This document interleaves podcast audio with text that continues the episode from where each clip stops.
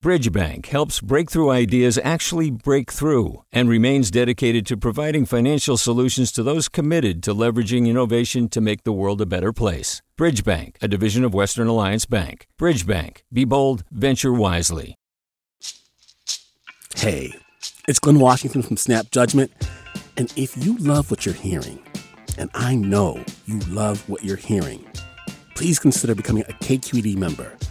Special access to cool events, behind the scenes footage, and so much more. Plus, you'll sleep better at night knowing you did your part for the community you depend upon. It's in you. Please be in it.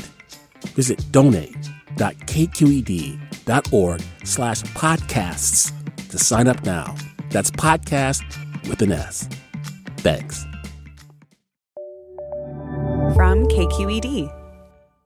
Good morning. This is the California Report, and I'm Saul Gonzalez in Los Angeles. It is the holiday season. So today we're going to step back from our usual daily diet of politics, public policy, and issues and explore something way more fundamental and ephemeral. It's kindness.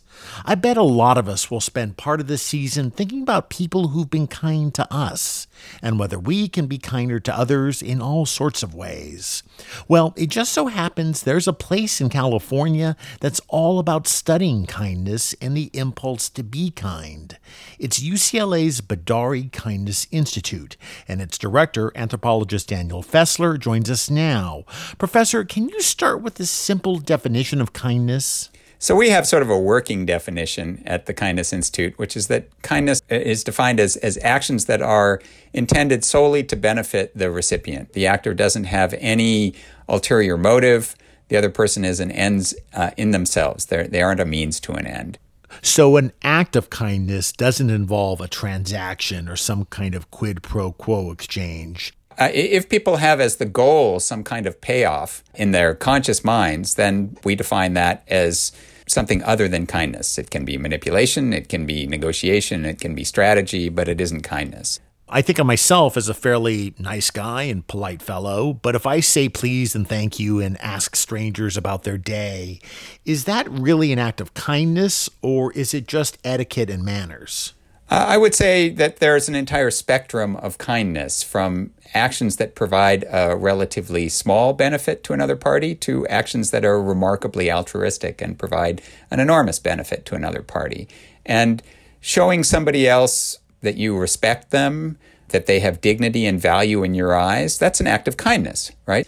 You know, if you're asking the barista, you know, how's your day going? And it's not because you're hoping for, you know, an extra shot in the latte. It's just because you want that person to know that you see them and you value them as, as another human being, then that is an act of kindness. You've really championed this idea that you can transmit kindness, that it's a kind of very good contagion. Can you talk more about that?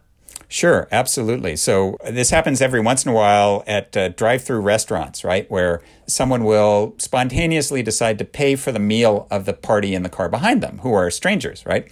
So you pull forward to, to pay for your meal, and the cashier informs you, you know, those folks, those nice folks, folks in the car ahead of you paid for your meal, right?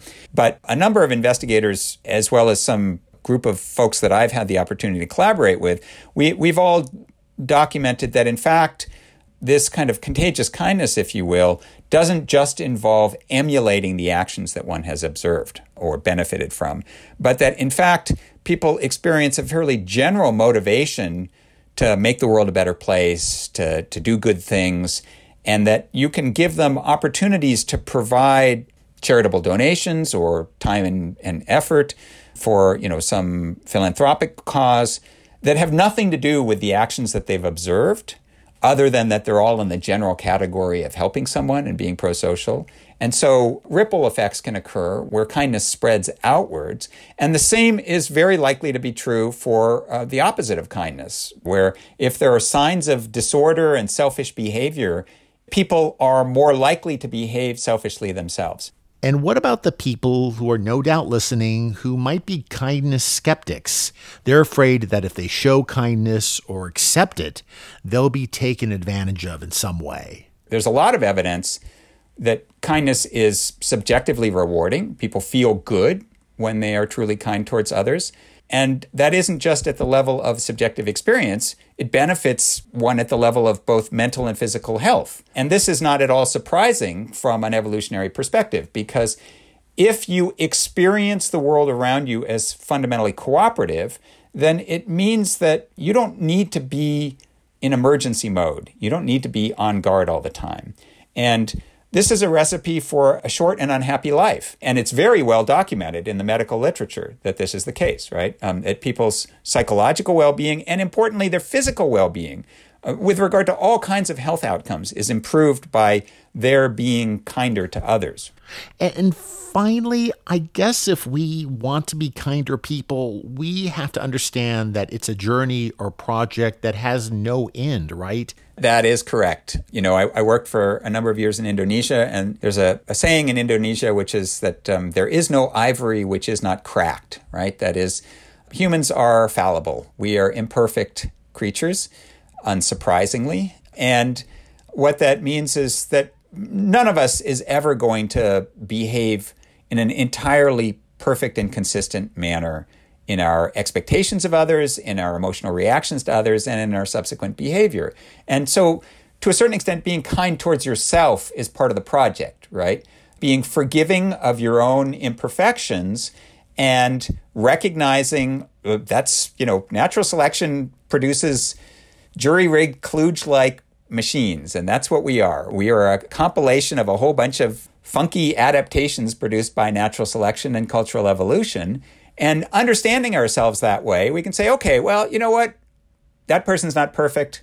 I can give them the benefit of the doubt. I can look beyond their, you know, stumbles today, and I can do the same for myself, right? That is, I can always think about how I could have been kinder, and instead of beating myself up about that, I can say, well, okay, I'm going to learn from that experience and take that to the next interaction where I'm going to try and err on the side of, of optimism and prosociality. That is Daniel Fessler, director of UCLA's Bedari Kindness Institute. Professor, I want to wish you a good new year and one that's filled with lots of kindness. Thank you, Saul. I really appreciate the opportunity to, to talk with you and with your listeners. And um, go out there and be kind, everyone. The world needs it. Hi, it's Terry Gross, the host of Fresh Air. We bring you in depth, long form interviews with actors, directors, musicians, authors, journalists, and more. Listen to our Peabody Award winning Fresh Air podcast from WHYY and NPR. Hey, it's Avery Trufelman, host of Articles of Interest. And I've got to say, I've been a fan of KQED ever since I was a little kid and I would come out to San Francisco to visit my grandma. It was just what we'd always turn on every time we got in the car, every time we were making dinner and turning on the radio. Was always KQED.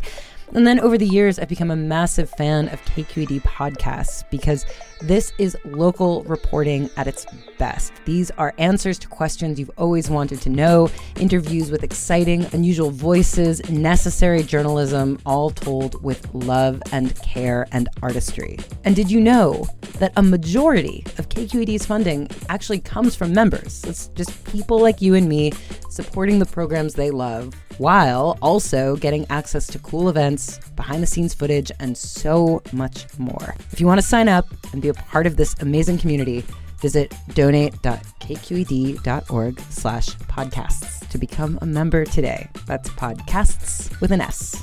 Thank you for listening and thank you for your support.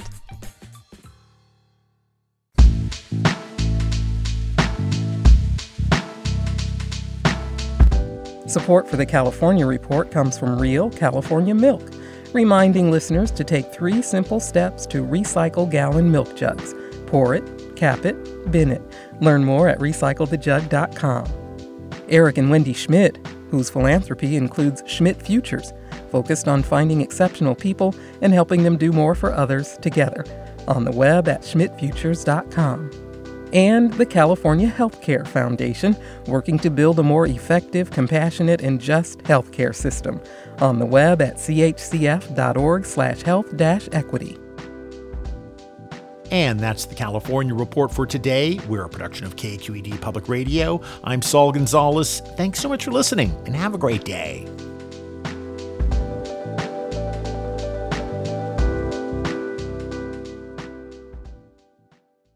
Do you love learning about the San Francisco Bay Area? Its history, its people, its unique blend of cultures? Then you should check out the Bay Curious book. I'm Katrina Schwartz, editor and producer on the Bay Curious podcast, and I'm here to let you know that for the month of May, we've worked out a sweet deal for KQED podcast listeners. Right now, you can get the Bay Curious ebook for $1.99. That's right, $1.99. Just search for Bay Curious wherever you get your ebooks or find a link in our show notes. This offer does expire at the end of the month, though, so you'll want to act on it fast. Happy reading!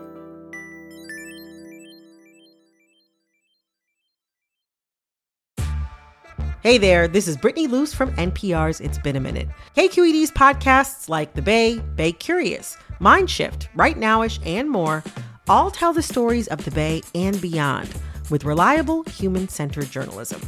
They aim to inspire, make you think, entertain, and expand your understanding of the place you call home. Here's how you can support podcasting at KQED. Showing your support is easy, and you can join Brittany in supporting KQED Podcast too at donate.kqed.org slash podcast. That's donate.kqed.org slash podcast. Hi, I'm Sasha Khokha, host of the California Report magazine. Every week, we bring you stories about what connects us in the giant, diverse Golden State. Because what happens in California changes the world. I love this place. We were once seen as like the place to be, California. The land of milk and honey. That's where you go to Sunshine State, but we just have challenges right now. KQED's California Report magazine. New episodes drop every Friday, wherever you get your podcasts.